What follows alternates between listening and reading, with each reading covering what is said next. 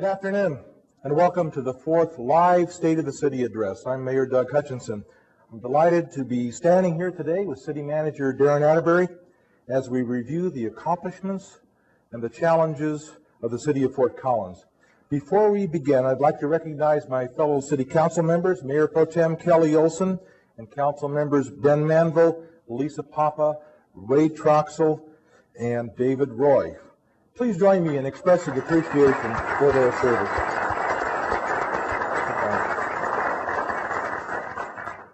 Councilman Diggs Brown could not join us today because he's currently on active duty with the U.S. Army National Guard in Germany.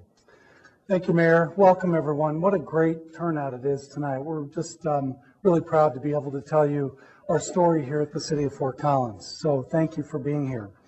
As you know, we're fortunate to live in one of the nation's finest cities. In 2008, Money Magazine ranked Fort Collins as the second best place to live in the nation. Business Week named Fort Collins as the best place to raise kids in Colorado.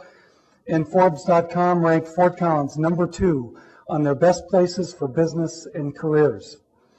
We have a great story to tell, and I'm proud of what we've accomplished. Yet, we know these are difficult and uncertain times. Now, more than ever, we need to stay focused. Clearly, our greatest challenge for the coming year will be the economy. Our nation is in a recession. Cities across the country are eliminating services, cutting budgets, and some are even declaring bankruptcy. Fort Collins is not isolated from economic hardship. We've seen national retail chains and small businesses close their doors. Others are struggling to make ends meet. Friends and neighbors are losing their jobs. Even institutions like Colorado State University are feeling the pain. Yet amidst these concerns, Fort Collins is faring better than most. Our December retail tax revenue was slightly higher than a year ago and was 9% better than the December national average. Further, compared to national statistics, our unemployment rate is lower and our housing prices are more stable. This is due in part because we have been deliberate in efforts to build a more resilient and more diverse economy. It's true that the work that we've done in the past has better prepared us to face our current economic challenges. 4 years ago, we threw out the old budget process and developed a new cutting-edge system that focuses on the services that matter most to citizens. We eliminated 106 city jobs and cut $15 million from our bottom line. We continue to be disciplined in our spending and in our budget. In 2008, we reduced operating costs and revenue was slightly higher than our conservative projections. After funding critical items, we were still able to forward more than $4 million to help cover the economic uncertainties of the next budget cycle. As the year progresses, we will continue to meticulously regulate our spending, track incoming revenue, and make prudent adjustments as needed. A lean, responsive budget is part of the equation. We've also created tools for economic health and for job creation. Over the past few years, we've established and followed a formally defined economic philosophy and vision. That is, we will create a diverse and resilient economy that reflects the values of our unique community in a changing world. The city's most productive role in economic health is building an environment where businesses can succeed in a way that fits Fort Collins.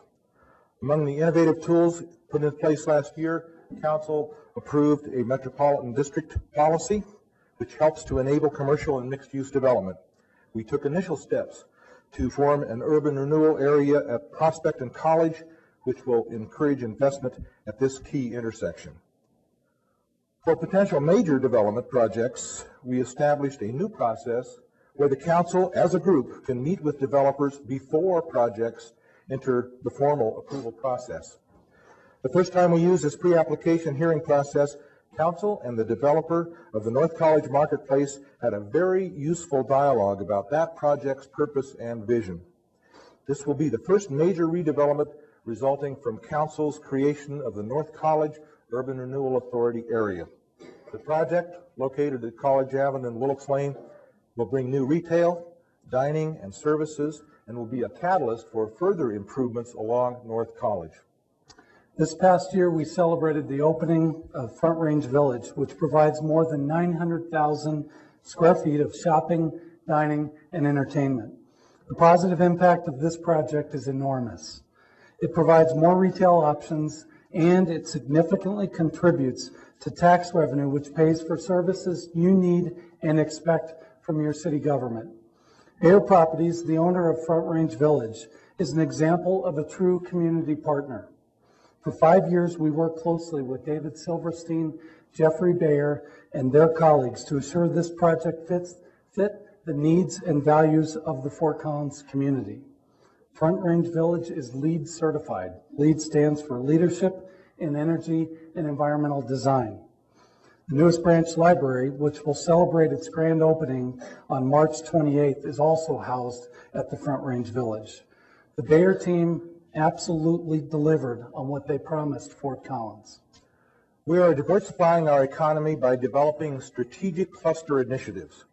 By leveraging government and private industry resources, we are producing impressive results in the areas of chip design, GIS mapping, bioscience, uniquely Fort Collins, and perhaps most notably, clean energy. The city was a primary partner in creating the Northern Colorado Clean Energy Cluster, which now encompasses 62 businesses and some 400 individuals. Companies in the cluster like Solex Biofuels, Spray, and EnviroFit International are turning CSU research and advances into tangible products for the global marketplace. Major employers such as Advanced Energy and Woodward Governor are developing products, technology, and talents that puts Fort Collins at the forefront of the new energy economy. Clean energy is a key element of our economic future, and we're not just talking about it, we're doing it. Now, we have the potential to be a world leader in climate change here in Fort Collins. Last year, Fort Collins received more than $13 million in federal, state, and local funding to launch a zero energy district known as Fort Zed. The early implementation of Fort Zed has been so successful, we're expanding that effort. And when this project becomes a reality, it will be the world's largest district to be completely powered by renewable energy within its own boundaries. So top that, Mayor. That's pretty hard to top. We're cultivating innovative and forward-thinking entrepreneurs. With the city's support, the technology incubator known as RMI Squared has raised $51 million in equity and helped create 138 high-paying and sustainable jobs. RMI Squared successes include Sprigg Toys, a nationally recognized eco-friendly toy manufacturer. Envirogen, a developer of vaccines that protect against emerging infectious diseases. And Advanced Regenerative Therapies, a provider of bone marrow stem cell services for animal medicine.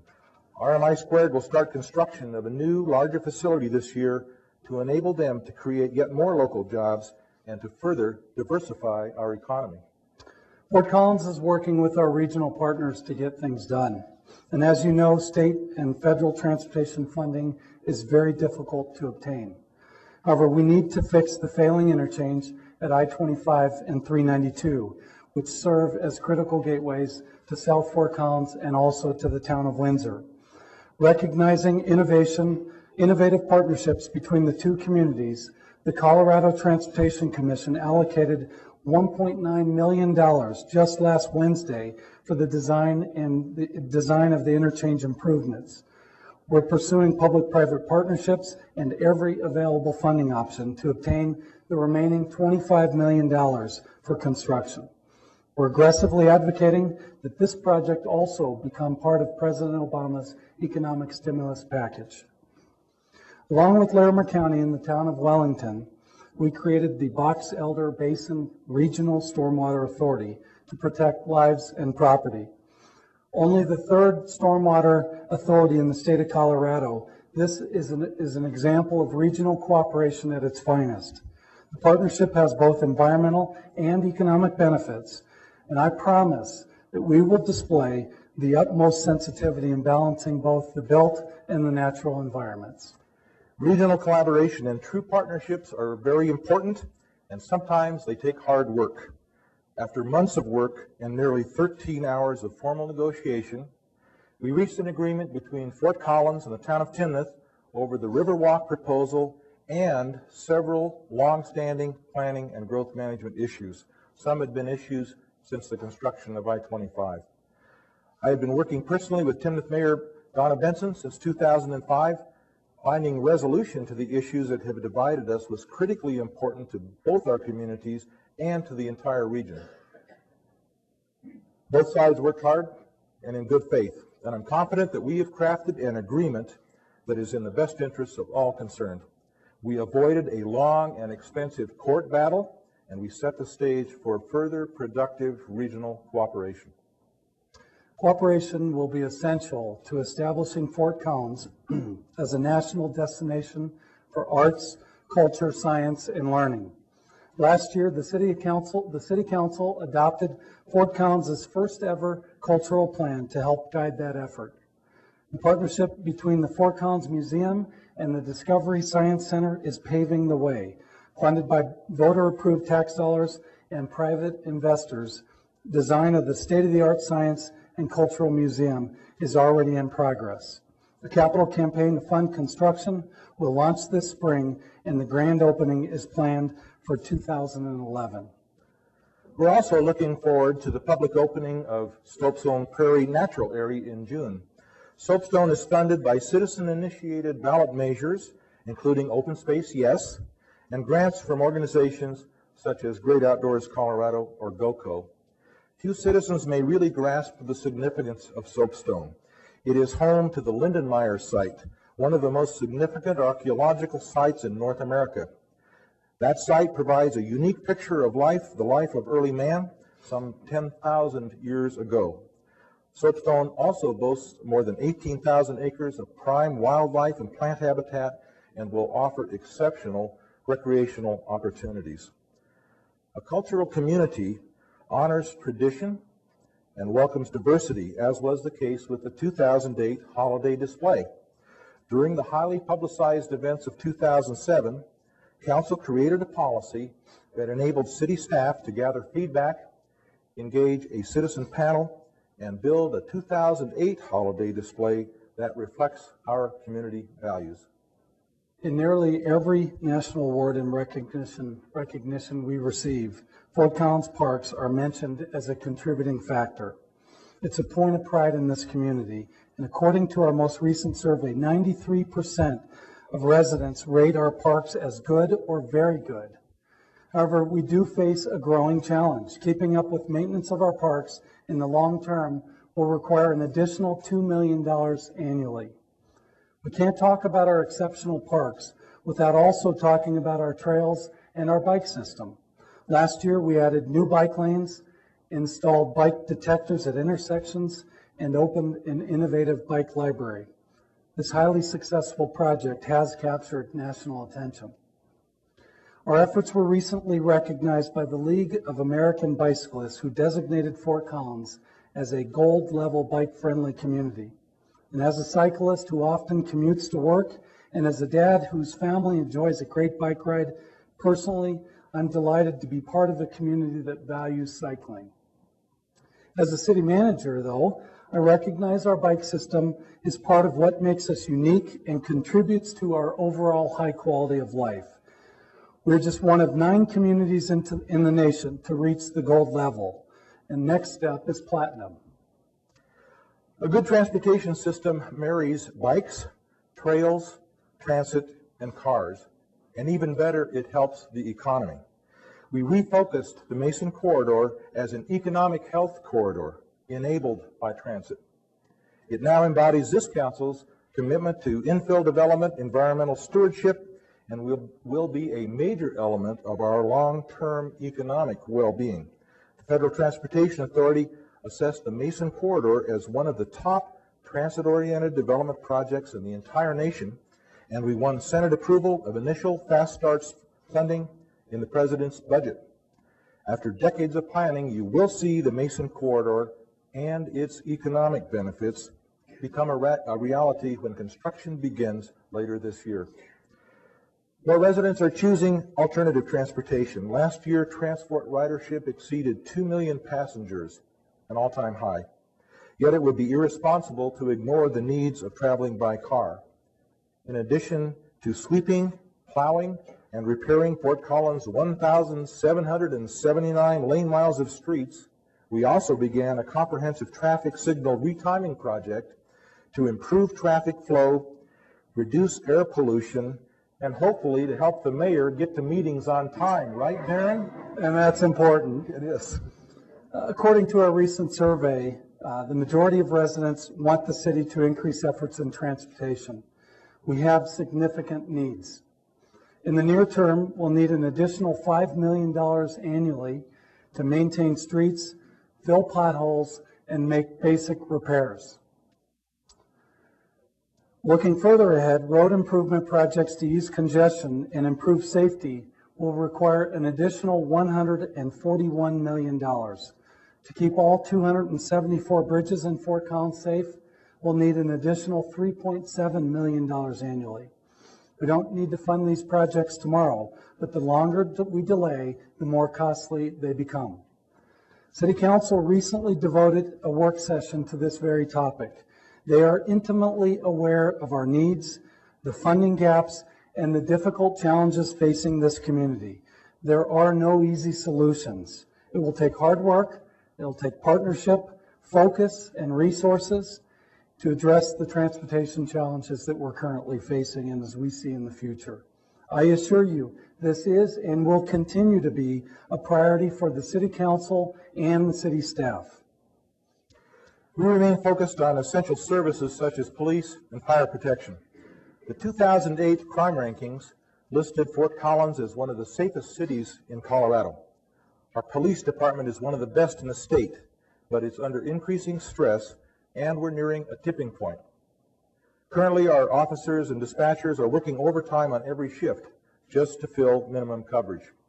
Per capita, Fort Collins staffing levels are below that of Denver, Colorado Springs, Boulder, and 18 out of 20 benchmark communities.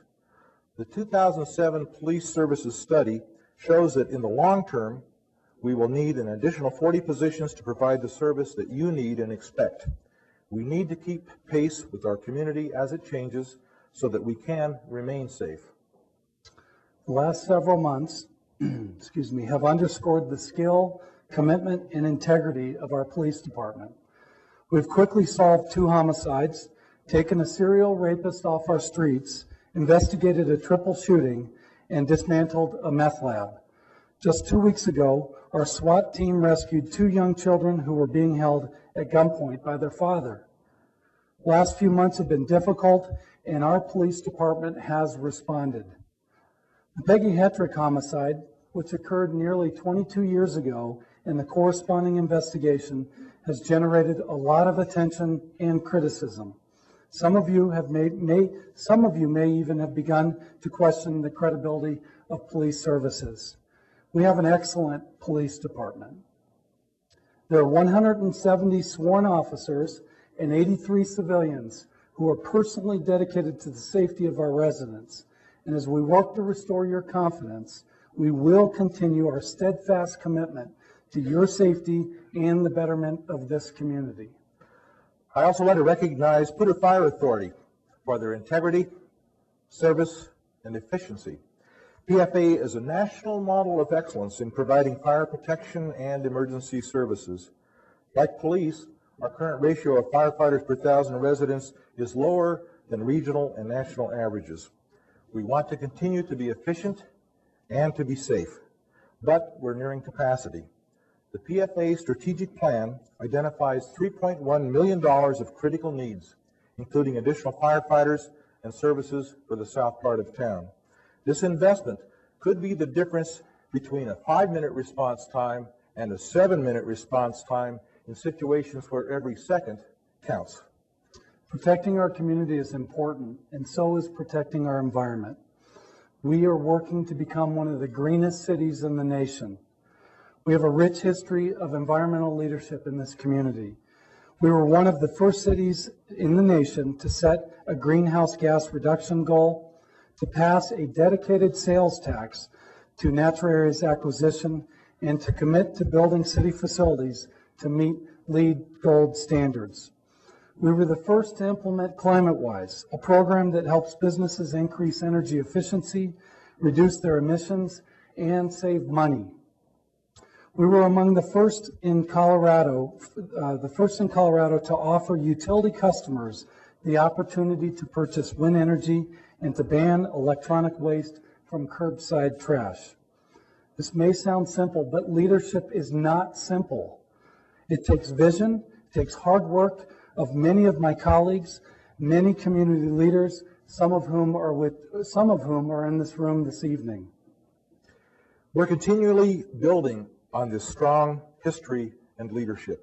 Last year, Council adopted the Fort Collins Climate Action Plan, including the goal of reducing emissions 20% below 2005 levels by 2020. To meet this aggressive goal, Council will consider a variety of strategies, including the expansion of ClimateWise, banning cardboard and yard waste from the trash, and expanding programs to help residents increase home energy efficiency. Many of these initiatives focus on efficiencies, and they result in cost savings as well as reduced environmental impacts. And some come with a significant price tag. So Council will take an objective look at each effort and evaluate both the costs and the benefits of implementation. Progress towards these objectives will be transparent to the people of Fort Collins, and staff will formally report annually on their progress. Perhaps our greatest environmental achievements will be the result of creating the utilities of the 21st century.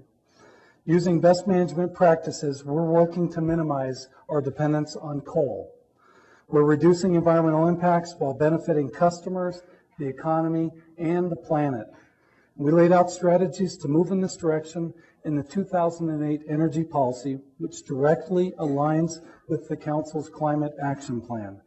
The energy policy outlines how we reduce demand, green our energy supply, and increase renewable sources. This Council and staff are driving change in this area. Truly, it's in our DNA. Core values of our city include protecting our environment and our community.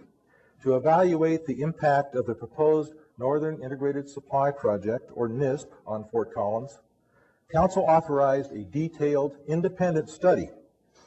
The resulting 200-page report found that NISP, as proposed, would have significant negative impacts on the Poudre River and on our water quality, impacts that could cost the city hundreds of millions of dollars. We need to more precisely define these potential impacts and possible mitigation measures. We will continue to push for a follow-on analysis that includes other options. Now, as an organization, I believe we are leading by example. From the relatively modest efforts like lighting upgrades, energy use campaigns, and increased recycling, to major projects like design and construction of the Northside Auslan Community Center, we're reducing our carbon footprint and saving taxpayers money. Auslan Center was the first full-service community center in the entire nation to reach LEED Gold designation. We've made great strides, and we can do better. To aggressively increase both our results and reporting on environmental measures, this year I'll appoint an executive-level sustainability coordinator. My colleagues and I will continue to pursue efficiency and accountability in this and all areas of our operation. I've been mayor for nearly 4 years, and I can tell you firsthand, we have an incredible city workforce and staff. And as one of the community's largest employers, it's vital that the city pursue best practices. Through new programs like performance-based pay, we're increasing accountability and rewarding innovation and efficiency. We've invested almost 3 years to develop and begin implementing our advanced pay system that is fair to the taxpayer and fair to the employee. This spring, we'll release a comprehensive report to the community that compares our operations with like cities. Darren and his staff continue to identify ways to further minimize costs without sacrificing our high level of service. You should expect excellence from your local government. I know Council expects that, and I expect that. And I'm convinced day in and day out, City of Fort Collins employees deliver on that expectation. I wish we had more time to tell you about emergency dispatchers who fielded over 137,000 calls last year. We hosted more than 225,000 people at the Lincoln Center, and the people of Fort Collins used fcgov.com more than 1,350,000 times this past year. So often we focus on big picture community efforts, and those are very important, but so are the everyday jobs that keep the city running. Police officers, utility line workers, city planners, bus drivers, parking attendants, street and traffic crews. These people and all my colleagues at the City of Fort Collins are committed to creating a vibrant, world-class community. Being world-class is more than just what we do, it's how we do it, it's an attitude. It's about taking pride in our job and in our community.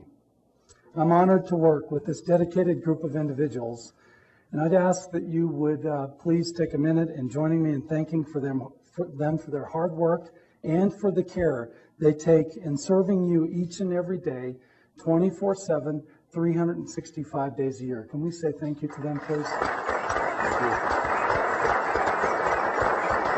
you.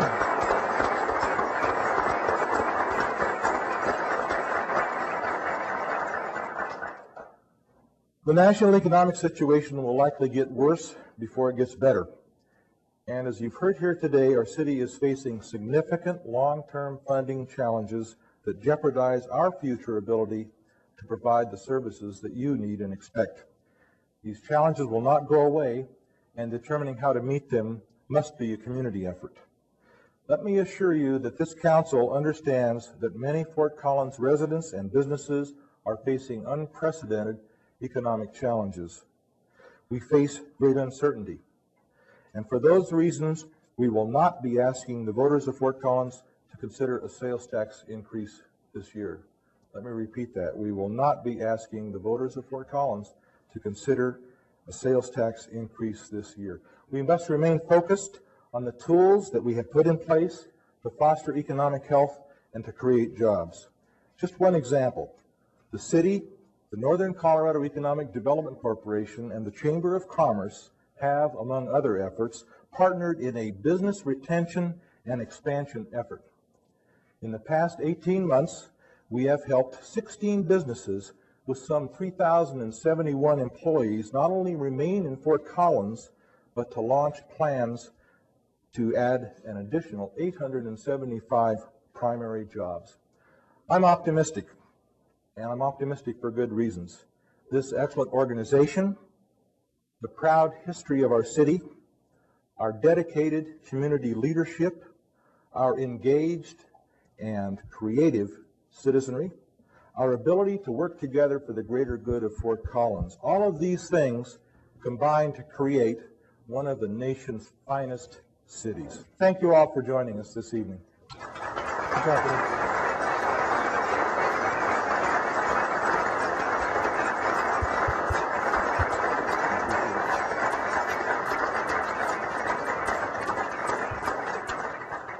Now it's your turn. We'd like to spend some time answering your questions. Please raise your hands, and we'll bring you a microphone so that everyone, including the TV audience, can hear your question. David May with the Fort Collins Chamber. Gentlemen, you did a great job this evening. Thank you for the report.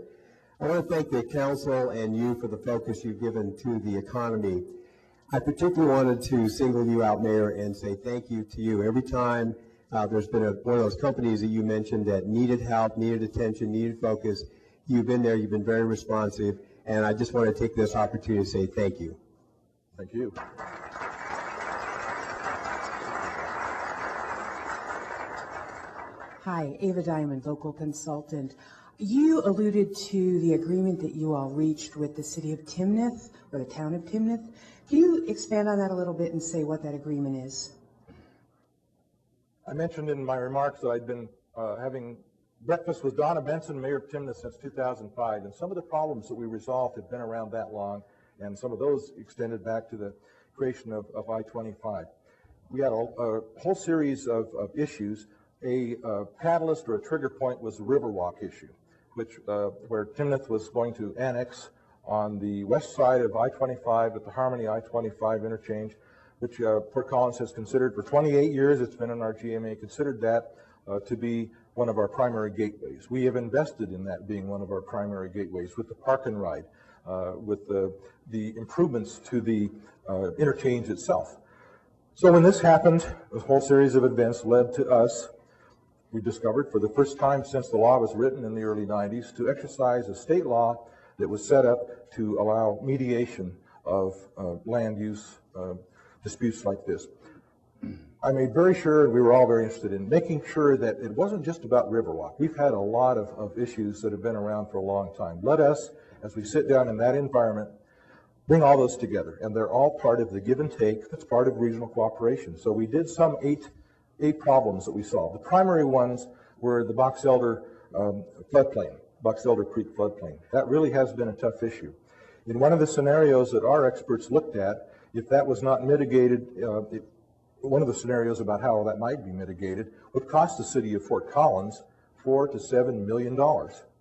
So that agreement, that part of the agreement, that one of eight things, was a partnership where the city of Fort Collins has agreed to pay up to $2 million directly for those floodplain improvements. The town of Timnath will be putting in and probably more than $2 million. The whole thing could cost not just $4 million, but maybe $6 million. So that's a partnership.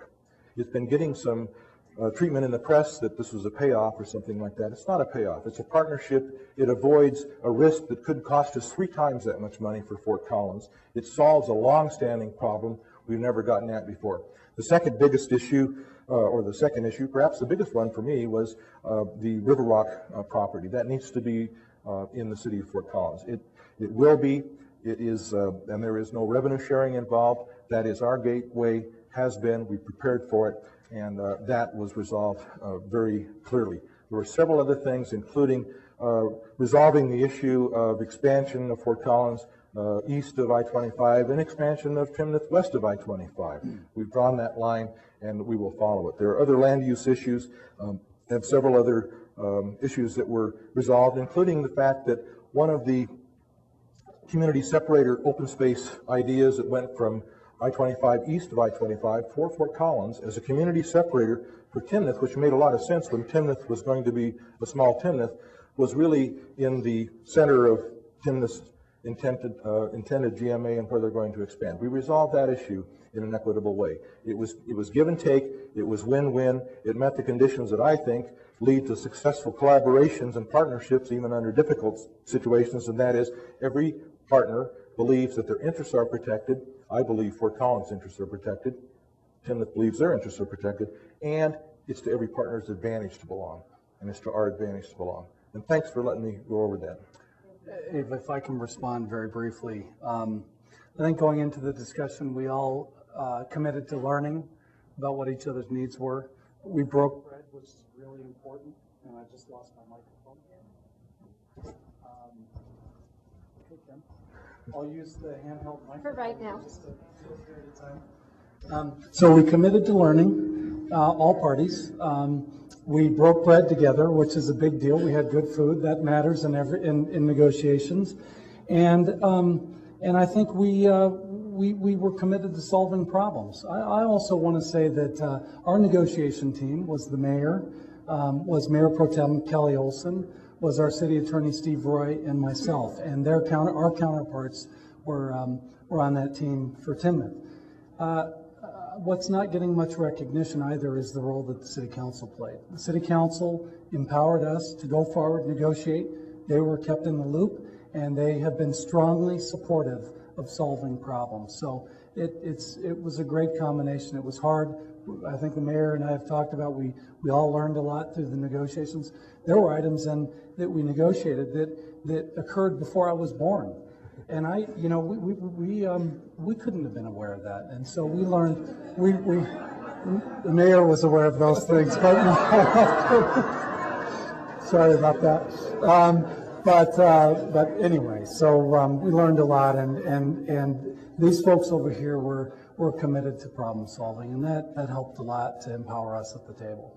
That is important. The words that I put in my remarks here about that sets the stage for further productive regional cooperation. Those were the words that Donna Benson and I had the night after the second negotiation, and we had reached that initial thing.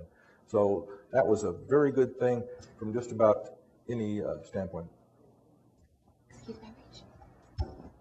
Hi, my name is Ellen Lawson. I'm a relatively new resident here, and I'm really impressed with what a world-class city Fort Collins is.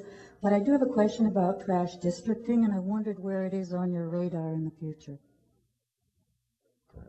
My microphone doesn't. Oh, that's right. Great idea. Yeah, that's. Uh-oh, you had to ask the question. I think that the direction that we received from the council in the previous work session, and by the way, thanks for acknowledging that you're a newer resident. This issue has been going on for, I think, several decades, at least 15 years, maybe even as long as 25 years, and someone check me on the number, but it's a very complex issue. It's a very emotional issue. People feel very, very strongly not wanting districting, leave our trash services alone, and people feel very, very strongly we need to do something about the truck volumes, the noise, pavement impact, things like that. So I would say that it's a very difficult issue. The direction that I got from the council was to move forward with some additional measures so that we can better track data from the haulers. Right now, we don't have a lot of good information in knowing how much trash is being moved, the number of trucks, the weight, those sorts of things. So the council has been very direct about wanting to increase some of those requirements. We're working on that. I believe that some of those requirements will be coming forward very shortly.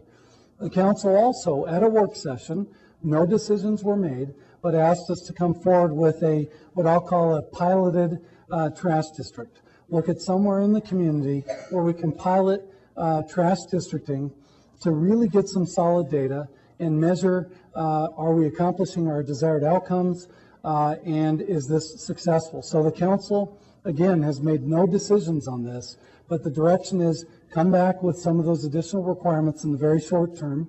We'll be doing that very soon. And then go back and study, and not study for years and years and years, but go back and bring a proposal to the council where the public will have full airing and debate, and then a informed, conscious decision will be made on the part of the council.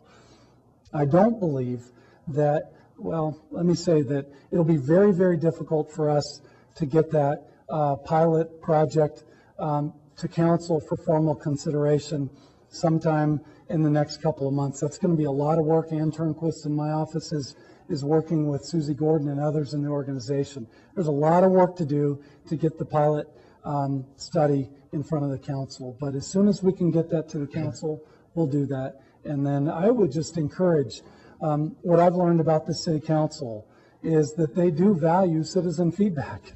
They're genuinely interested in that.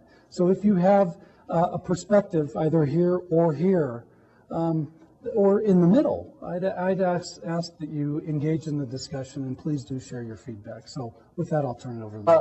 I'm pleased that the council, we're a data-driven council. I think we're looking for those kinds of things. I'm very pleased that there has been not a leap to full-fledged trash districting. There has been recognition that the study that was done included a lot of elements that make good sense to implement in Fort Collins that don't have anything to do with trash districting, and some of those things are trade-offs, and I think that's where the council is going to be making some serious considerations about that issue. Is what are those trade-offs? What are the goals? And I look forward to further dialogue on that.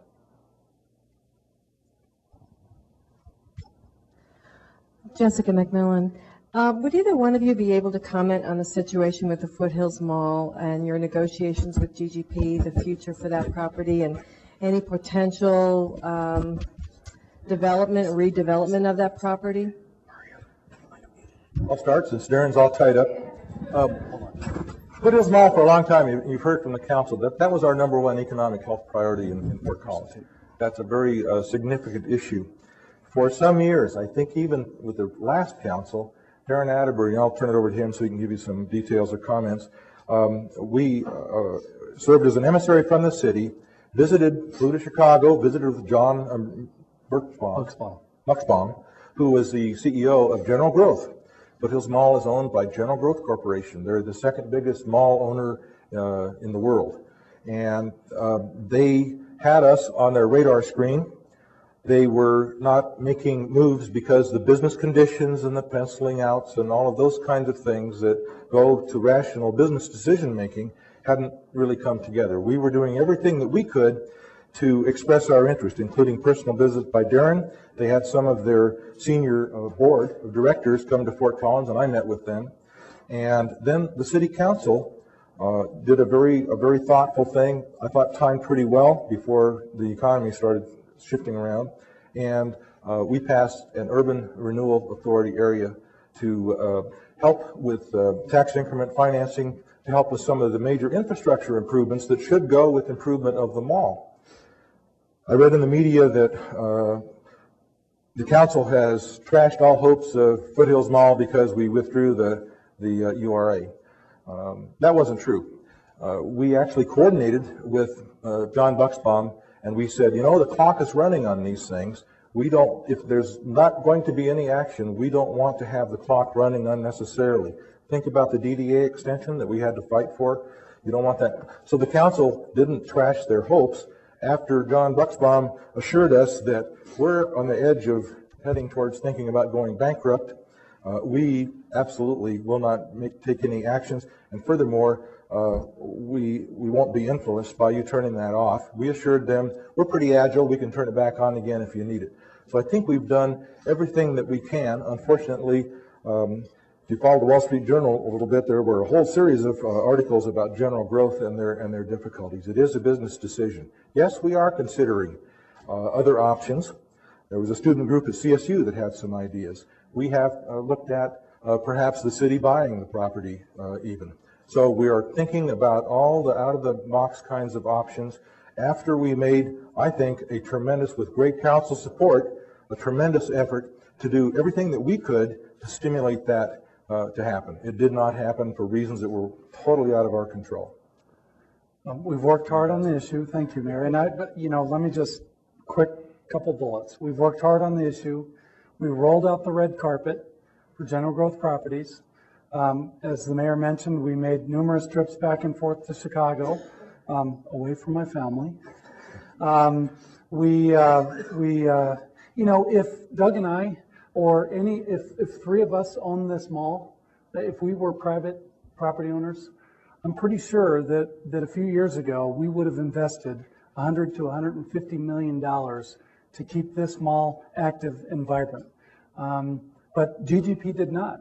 They're a private company. We don't get to pull the trigger for private companies. We rolled out the red carpet. I will say again that two levels of support that I got from the council in working through these things. Number one was just go after it and go get it. Do everything you can.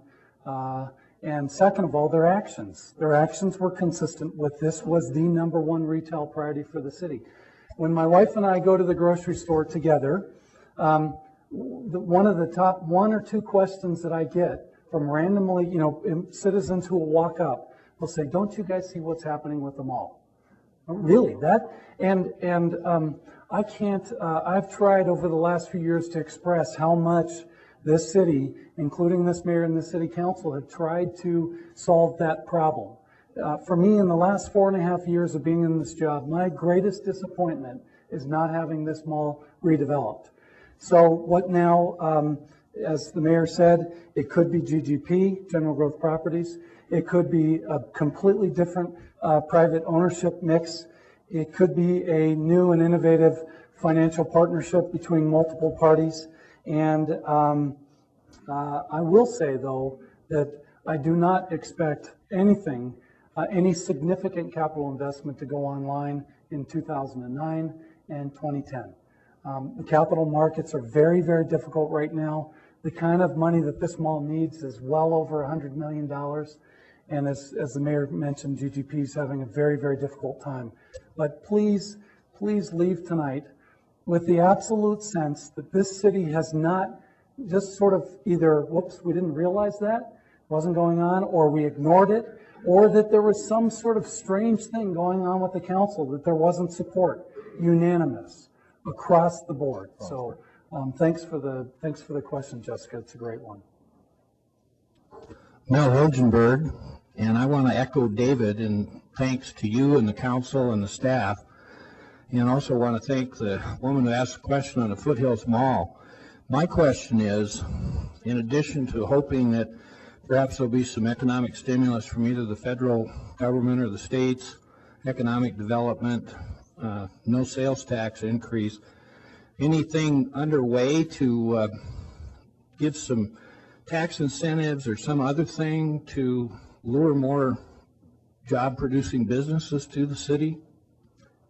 The city is using the Urban Renewal Authority tools effectively, judiciously, carefully, without some of the abuses that some other committees have had. That's one of the primary things that we're doing. I mentioned the King Super's effort on North College that had gone through a pre-hearing or a pre-application hearing process. That is using tax increment financing to enable retail development. We are using the URA on South College. We had withdrawn it from stop the clock on it for Foothills Mall. So we're using that kind of tool. One of the other efforts that we're doing is good management, a well-designed project with the Mason Corridor. That is some $68 million of federal money that's approved, and the first $14 million in the president's budget. And I think those kind of things probably will survive even the change in administrations. That brings, I think, just the construction alone, we determined, because there is state money, and the city put up some money too. We put our money where our mouth was with some matching funds. I think I heard the figure $105 million to Fort Collins for that project, which is as much in the bag as it can ever be in the federal government.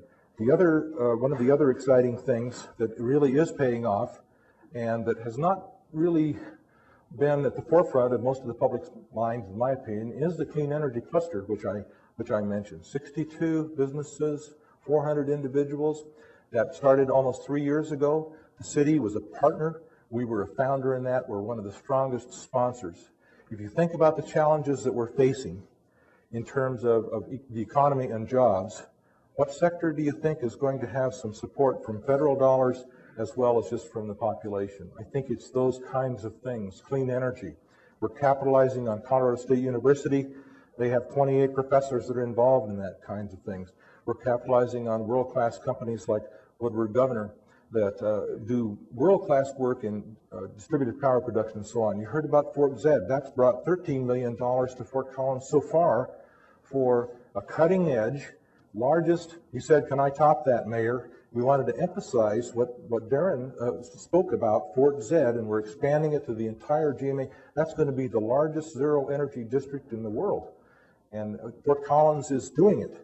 So those kinds of things are the solid progress towards towards economic health. We are asking, by the way, and we have set a list of everything from some of the airport improvements that are shovel-ready for the Fort Collins-Loveland Airport, there's several things on our list. The I-25 392 interchange, which by the way is a model for regional partnership to get some of our problems solved. Darren pointed out we got $1.9 million from CDOT to do the planning phase of this based on our 18 months of partnership. It was looked at as a model project. That's the way to get things done. That's the way to bring solutions to some of our problems and so on. So there's no single answer. I think that the answer is to do those kind of things that we have put in place that are producing and keep the focus on some of those things, and also do everything that we can to think out of the box, from everything from shovel-ready funds to Mason Corridors, the Clean Energy Cluster, so on. Go ahead. No, the only thing I would add is that that we're doing everything we can also to curb our expenses during this difficult time. So we're talking about revenue in everywhere we can, but this organization is really, really tightening down. By the way, after about 4 years of continually tightening, we're doing that. And, you know, and really, when I look at it and I think about my role in the organization, the only thing I can do is to encourage our executives and encourage our department heads and crew chief leaders and others to continually talk about this in our organization, to continually to drive our costs down. So if we're really, really good at revenues and through economic health kinds of things, and we're really, really good at tightening our expenses, and by the way, the councils of the past have really set us up very well for great reserves, and I don't mean extraordinary over-the-top reserves, I mean prudent reserves. That's why I've been saying publicly that I believe we are in solid shape, but we are paying very, very close attention to what's going on with our expenses and our revenues. But thanks for the question. My name is Tim Dolan. Another sensitive topic. I know our state representatives have a bill coming up regarding cell phone legislation. Where does that, I understand that's for the entire state, but where does that sit on the radar for the city? Well, obviously, everybody knows some of the problems we've had with cell phones and texting and things like that, but is there anything being considered to legislate within the city limits?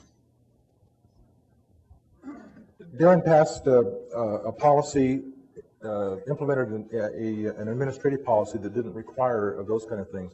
We have a legislative review committee from the council that watches all of those things very closely. I think that the state effort is going to be something that we'll keep an eye on. I think there is support for the kind of things in the council that that Darren has implemented. I think I haven't heard any discussion about council considering passing an ordinance for Fort Collins at this point. Yeah, I haven't heard that either. There is state law that's being considered right now. Our legislative review committee, which is Doug Hutchinson, Mayor Pro Tem Olson, and Councilmember Ben Manville, are aware of that. They're watching that. I have heard nothing from them or other council members to say let's bring forward a local City of Fort Collins ordinance that would consider that. I think our Chief of Police and others have some concerns about how best to enforce that at a local level. I think, at least I'll speak for the staff, that we believe that that kind of issue ought to be more of a statewide mandate rather than, or direction rather than a City of Fort Collins, but that's our elected officials' prerogative if they choose to do that. And the mayor referred to an administrative policy that I adopted effective Martin Luther King Day that banned all city employees from using cell phone for text messaging or for voice while they're driving a city vehicle. So that's a little more detailed. When I call Darren and he's out driving around, I start leaving a voicemail, and then I get a call waiting. Darren's responding to my call, and he says, "Okay, I finally pulled over." So he's been 100% with that policy, and he did that voluntarily, by the way. I think part of that was a little bit of a kind of a test to see how that affected your life. It will affect some productivity because you no longer can get some of your calls out of the way while you're doing. But I think that it's a reasonable policy. We're getting experience with it. It'll help us with our perceptions on what the state's going to propose. I think Fort Collins is leading by example, frankly. The other thing that, since my family's here, I'll say it. At one point, I have a 15-and-a-half-year-old, almost 16-year-old driver, and at one point in our vehicle, we were driving as a family, and my wife quietly said to me up in the front seats, you know, you're not much of a role model for your son when you're talking on your cell phone the way you do. And, so, you know, that had an impact, big, pretty significantly. And from there? Yeah, you know, I do actually. I have a 13-year-old and a 10-year-old. We have time for 3 more questions, and 1, 2, 3. Thank you. Mari Dobie, Northern Colorado Economic Development. I would like to take the time, as David did, to thank you for all the hard work that you do and the services you give to this city, but as a regional person, I also want to thank you for continually working with us on major opportunities that come our way, and that takes an attitude, and thank you for your attitude of cooperation and collaboration that we've seen over and over, and it's gotten better over the years, and thank you to the council. Thank you for being nice to me when I come to visit, and I do appreciate that, because it is about all of us in this together. It's not just one city, but it's a region and it's a state. And I would just like to say that we have a lot of smart people here. And the question was asked, what are we doing about the economic stimulus, and how are we possibly making this city grow from that opportunity? And there's a lot. I saw Dr. Ron Siga here. He's he and a team put together quite a package for the economic stimulus, and that's just one. So it's going to take all of us, and I want to thank you. It's not a question. And we thank you. I really am a strong believer in partnerships, especially when times are tough, and the cooperation that we've had and the results. That's why I put that in about the chamber and NCEDC with the city doing some things that people are saying, oh, we need to do something about this. Well, we are, and we've been doing that long enough that we're getting better and better at it. So thank you for your willingness to cooperate and partner with us. We all win. Joy Nineheis with United Way of Larimer County. The economy. We can give numerous examples locally of the challenges that individuals and businesses are facing. The agencies that give direct services in our community have definitely seen a significant increase in the demand for their services. And we've seen for quite a while that the statistics show that more and more individuals are living in poverty, especially children. And we're just interested, what role do you see the city of Fort Collins taking to address this current and growing need? The one of the reasons you don't see the city of Fort Collins doing a lot about that is because we're doing something very smart about social services, I think, in the county. And that is, the county does that. The city provides resources and funds to do that. That means we have one set of management. We have one set of staff. We do a lot of support of that to make sure that that's effective. I think that's a good thing. We shouldn't start creating, since we have no social services staff in the city of Fort Collins. By design, it's more efficient to have it together in the county, that we shouldn't start thinking about doing those kinds of things. There is the Pathways Away from Poverty effort that we're a partner and a supporter in. Not the primary leader because of that delineation of roles. You ask about roles. The let's see, I had another thought. Did you have any comments about that? We're doing a lot, and we're trying to really clearly define whose roles are what. And you know, when the economy gets really tough, and actually revenues do this, expected levels of service do this. And that's a really hard disconnect for us to keep up with.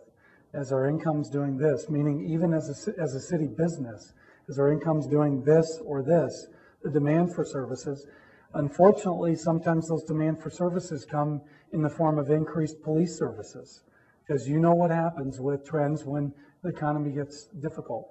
But what we're trying to do is be very pure about not trying to be everything to everyone, because we can't do that. And so how do we leverage our resources with the county and the United Way and the Housing Authority and others? And so you know, as an organization, I'd say it's really strained us. Out in the utilities, Brian Genonis is over here. How do we do a better job at showing empathy with people who can't pay utility bills? You know, how do we do that? If someone doesn't pay their bills, ultimately that has to be shut off. But in last night's weather, when it's -6 degrees outside, and shutting off their you know, our organization is trying to figure out how to respond to that. And I'll say the council as well. I'm constantly getting stuff from council members, really on a weekly basis, as to how do we help, how do we do that, and that's tough for cities. The other thing that I wanted to mention was from the University Connections effort came a very strong perspective as this group, led by people like Dave Edwards and the Community Foundation, DDA, were partners. The city was a partner in that effort, another good partner effort, to envision what should the heart of the city from CSU across Old Town to the river look like in the future. One of the things that came out of that was increased awareness and some insight into the homeless problem. And in these times, that's going to be an increasing problem, without doubt. I talked with Dave Edwards, and I had this great idea about the mayor appointing a blue ribbon panel on homelessness, to really look for the first time, I don't think we've done this before, really look at what the scope is of the problem of homelessness in Fort Collins. We've never really identified the problem. The hardest part of solving problems usually is in identifying those.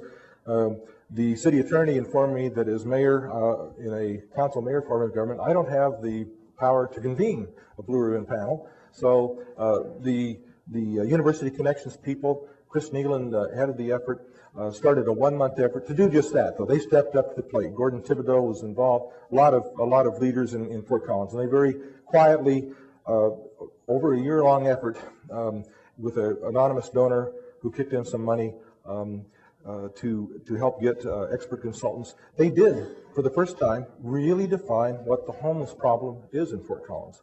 And they also looked at other cities for best practices, including Denver, that's doing some unique things. We found out that Philip Mangano, who was George Bush's lead point person on homelessness and had some very innovative ideas, had worked with Denver to get their situation started out. And I had an opportunity to talk with John Hickenlooper at some length about that, and he was, because we invited his guy to help us. When that study was done, we now defined the problem, now we got to do something.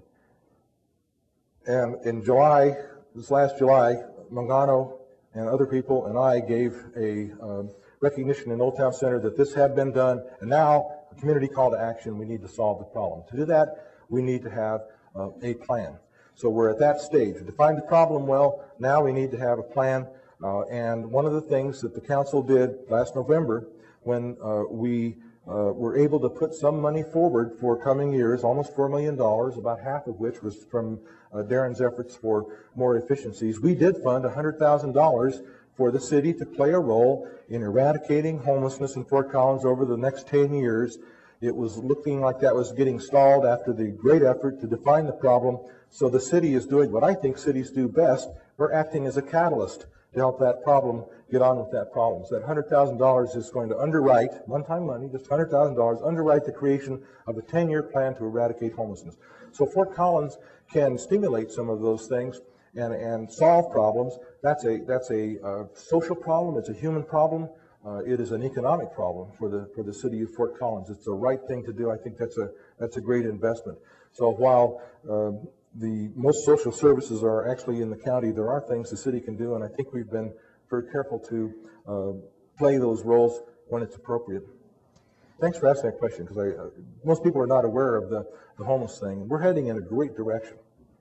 This will be our final question, but I'd like to remind you that you'll have the opportunity to talk with both City Manager Darren Atterbury and Mayor Hutchinson, as well as all of Council, at the reception after this. I'd like to thank you all for all your hard work. My name's Dana McBride. I'm a 30-year resident of Fort Collins. One of this year's disappointments was AVA Solar, a company that was incubated here at CSU, moved, or didn't move, but located their manufacturing facility in a different city. Is there something we could have done as a city to actually have them locate here? Glad you asked that question, because that is something where it's a great example of how the council, the city staff, could do something by municipal standards at the speed of light to accommodate them. And the council looked at the land swap with CSU to prepare an area, one of the top possibilities for them to locate at Prospect and I-25, and we did that really, really fast and got it all ready and got prepared. And again, thanks to the council for the support to do things so quickly, and to Darren for the staff. So we laid it out. But Solar Industries and Dr. Sampath's new process of creating much lower cost solar cells is a very time sensitive thing. And they said, we have to be producing in, I forget what the time was, but X months, and that did not allow the time to build a building. We looked at very hard for existing buildings that would meet their needs in Fort Collins. There simply were none. So we've done everything that we could possibly. That was, again, a business decision. They found a building that would suit their purposes, already standing in Longmont. Can't blame them. They'll miss the train if they don't get going very quickly. So I was very proud of Fort Collins in terms of how quickly we could move when an opportunity like that presented itself. Now, part of their headquarters, 130 people or something like that, is going to remain in Fort Collins. They are part of the Clean Energy Cluster. That is a synergistic effort, and just the fact that they're not in Fort Collins doesn't mean that we will see some benefit in Fort Collins from those kinds of activities going on, and probably synergy with some of the other things that we will do. Thank you for asking that question, because nobody knows how hard we tried to make that happen and what great, quick, agile support the council provided for those efforts. A couple more quick points. One is it was very, very disappointing. Very disappointing. That's a project we spent a lot of time on. You know, we forged new ground, though. We have an incredible partnership with Colorado State at the southwest corner of Prospect and I-25. What the mayor didn't mention was, and we were so nimble, the council transferred, we swapped property with Colorado State University. I think it was with CSERF, the Research Foundation. The council rezoned property, not just because of AVA, but because that was the ultimate vision with CSU and the city in terms of a gateway, perhaps a clean energy gateway into Fort Collins, the primary gateway into Colorado State.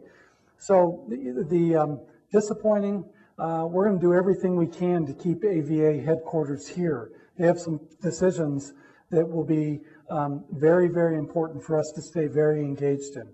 But the fact that we were able, the council was able to do that property exchange, do a rezone, and the issue, the reason why AVA, I'm told by their CEO, did not come to Fort Collins and move their manufacturing plant to Longmont was because of the time it took to build a building, to design and build a building, and they needed to get to the marketplace quickly. I think to this day, if you were to talk to their CEO, they would not say Fort Collins had a closed door, Fort Collins was not willing to partner, all those things. So that was what was so disappointing too. It's a spin-off company out of Colorado State. It's exactly what we've been talking about in our economic vision. But we'll work hard with AVA, and I think that site is a great site as a gateway into Fort Collins community and Colorado State. So we did a lot of good work, even in light of their choosing to pick another site. Can't win them all. Okay. Okay. Is that it? Thank you. Thank you all.